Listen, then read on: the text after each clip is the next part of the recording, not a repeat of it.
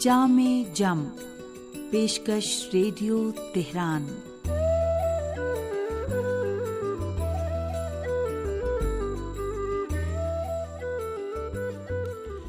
عزیز سامعین محمد و علیہ محمد پر درود و سلام کے ساتھ، آپ کی صحت و سلامتی اور ایک اچھے دن کی دعا کے ساتھ دینی و اخلاقی معلومات پر مشتمل پروگرام جامع جم لے کر حاضر ہیں۔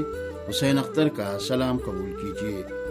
فرزند رسول حضرت امام محمد باقر علیہ السلام فرماتے ہیں، کسی مومن کا کسی دوسرے مومن کے سامنے مسکرانا ایک ہنسنا اور نیکی ہوا کرتا ہے اور اس کی تکلیف اور پریشانیوں کو دور کرنا بھی ایک نیکی ہے۔ سنتے رہیے جامع جم۔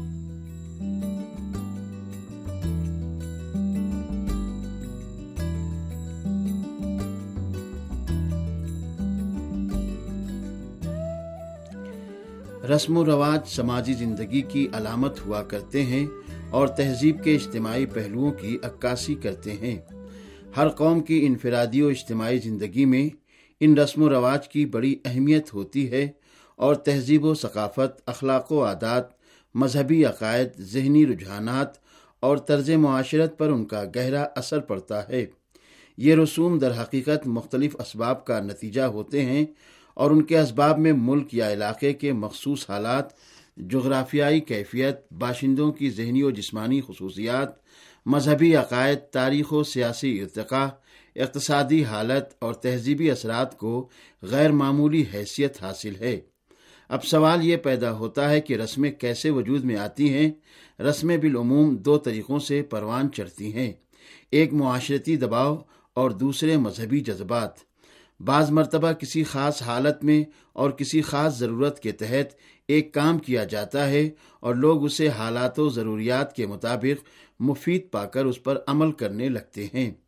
یہ عمل رفتہ رفتہ اجتماعی اور پھر روایتی شکل اختیار کر لیتا ہے اور آخر کار معاشرے کی اجتماعی قوت کی بدولت اس کو رسم یا رواج کی حیثیت حاصل ہو جاتی ہے۔ اسی طرح کچھ مذہبی افراد دوسرے مذاہب کے پیروکاروں کی دیکھا دیکھی اپنے مذہبی جذبات کی تسکین کے لیے کچھ ایسے کام شروع کر لیتے ہیں جو بظاہر دینی اقدار کو جلا بخشنے والے ہوتے ہیں۔ پھر دھیرے دھیرے ان کو ایسی مقبولیت حاصل ہو جاتی ہے کہ وہ رسم کا درجہ پا جاتے ہیں اور ان کے حسن و قوب پر غور کیے بغیر ان کی پاسداری کو ضروری سمجھا جانے لگتا ہے۔ مذہبی اور معاشرتی ہر دو طرح کی رسوم میں بظاہر کچھ خیر کا پہلو ہوتا ہے اور کچھ شر کا۔ معاشرہ بالعموم خیر و شر میں تمیز کیے بغیر پورے کا پورا اختیار کر لیتا ہے اور ان کی پاسداری کو ہر حال میں ضروری سمجھتا ہے۔ یہی اس کا سب سے تاریخ پہلو ہے۔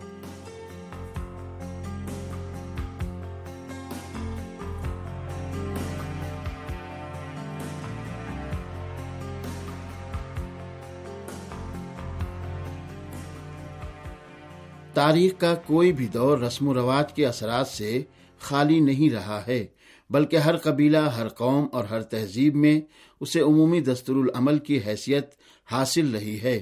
انبیاء کرام علیہ السلام نے جن شریعتوں کو متعارف کرایا، ان کا بنیادی مقصد انسانی معاشرے کی تہذیب تھا۔ ان شریعتوں میں بھی مروجہ رسومات کی قبولیت واضح طور پر دیکھی جا سکتی ہے۔ یہاں تک کہ ہمارے آخری نبی حضرت محمد مصطفیٰ صلی اللہ علیہ وآلہ وسلم نے بھی عرب کی متعدد پاکیزہ روایات کو شریعت اسلامی کا حصہ بنایا اور ان کی پاسداری کو موجب اجر و ثواب قرار دیا ہے۔ اس سلسلے میں اسلام کا نقطۂ نظر بالکل واضح ہے، جو رسم انسان کی انفرادی و اجتماعی زندگی کے لیے موضوع و مفید ہیں۔ اسلام نے انہیں اختیار کیا ہے۔ اور ان پر عمل آوری کی ترغیب بھی دی ہے۔ اور جو رسم اسلامی مزاج سے ہم آہنگ نہیں ہیں اور انسانی معاشرے کے لیے مضر ہیں، اسلام نے ان کی حوصلہ شکنی کی ہے اور ان کے خاتمے کے لیے تدابیر بھی کی ہیں۔ رسم و رواج کی پاسداری یا اس کی خلاف ورزی میں معاشرے کے تعلیمی اور تہذیبی معیار کا بڑا دخل ہوتا ہے۔ جس معاشرے میں جہالت اور لاشعوری کا غلبہ ہوتا ہے، وہاں رسومات کا اثر سڑ چڑھ کر بولتا ہے۔ اور جس معاشرے میں بیداری، شعور اور تعلیم و تہذیب کا فروغ ہوتا ہے، وہاں رسمیں اپنے آپ دم توڑنے لگتی ہیں اور یہ اصول تاریخ کے ہر دور میں کام کرتا رہا ہے۔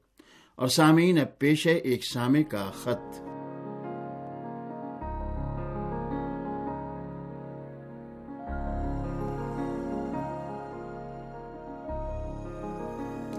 محترم مصطفیٰ قاسم صاحب لاہور، پاکستان سے لکھتے ہیں کہ ایک جمعرات کو نشر ہونے والے پروگرام جامع جم میں توبہ کے بارے میں سنا، بہت اچھا لگا اور کچھ غلط فہمیاں بھی دور ہو گئیں۔ اس میں کوئی شک نہیں ہے کہ آپ کے پروگرام عقائد کو مضبوط کرتے ہیں۔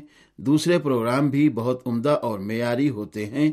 خاص کر مناسبتی پروگرام کا تو جواب ہی نہیں۔ خدا کا شکر ہے۔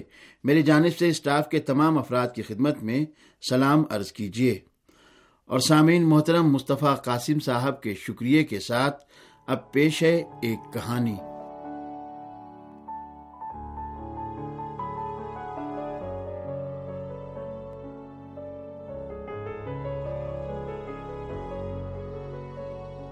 امیر المؤمنین حضرت علی علیہ السلام کے عصر خلافت میں اشعص بن قیس خوارج اور منافقین کے سرغنوں میں سے ایک تھا اور جناب امیر کے سلسلے میں اپنی عداوت و دشمنی کے اظہار کا کوئی بھی موقع ہاتھ سے جانے نہیں دیتا تھا۔ اس نے اپنے زام باطل میں کوشش کی کہ ایسے کام کرے جس کی وجہ سے وہ حضرت علی علیہ السلام کی خلافت سے نزدیک ہو جائے اور پھر مناسب موقعوں پر اپنے لیے فائدے اٹھائے۔ چنانچہ اس کا ایک منصوبہ جو بری طرح ناکام ہوا وہ یہ تھا کہ اس نے ایک دن بہت خوش ذائقہ اور لذیذ حلوہ تیار کیا اور اس کو ایک برتن میں رکھا اور اس پر ایک کپڑا ڈھانک دیا اور پھر رات کی تاریکی میں وہ حلوہ لے کر امام علی علیہ السلام کے پاس پہنچ گیا۔ اس نے چاہا کہ وہ ہدیہ کے طور پر امام علی علیہ السلام کی خدمت میں یہ حلوہ پیش کرے۔ اگرچہ وہ ایک رشوت تھی، لیکن وہ ہدیے کے نام پر حضرت علی علیہ السلام کو فریب دینے کی ناکام کوشش کر رہا تھا۔ حضرت علی علیہ السلام نے اشعص کے سریا کارانہ عمل کے جواب میں فرمایا کہ آیا یہ حلوہ ہدیہ ہے یا زکوٰۃ ہے یا صدقہ ہے؟ جبکہ زکوٰۃ و صدقہ ہم پر حرام ہے۔ اشس نے کہا، لازا ولا ذاک ولا کنہا ہدیہ۔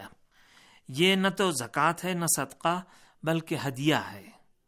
امام نے فرمایا، کیا تو دین خدا کے ذریعے مجھے فریب دینے کی کوشش کر رہا ہے؟ یا تیری قوت ادراک کھو چکی ہے، یا تو دیوانہ ہو گیا ہے، یا پھر ہزیان بک رہا ہے؟ آپ نے فرمایا، خدا کی قسم، اگر ساتوں اقلیم و مملکت جو آسمانوں کے نیچے ہیں، مجھے تحفے کے طور پر دے دیے جائیں، اور مجھ سے یہ چاہا جائے کہ ایک چونٹی کے منہ سے جو کے چھلکے کو چھین لوں اور اس معمولی گناہ کو انجام دوں اور اللہ کی نافرمانی کروں تو میں ہرگز ایسا نہیں کروں گا اور تیری یہ دنیا میرے نزدیک ٹڈی کے منہ میں چبائے ہوئے پتے سے بھی زیادہ کم اہمیت ہے۔ یہ ہے ان موقع پرستوں کے مقابلے میں حضرت علی علیہ السلام کا ٹھوس موقف جو تحفے کی آڑ میں امیر المؤمنین کو رشوت دینا چاہتے تھے اور اس راستے سے وہ حضرت علی علیہ السلام کی خلافت کے امور میں شامل ہونے کی کوشش کر رہے تھے۔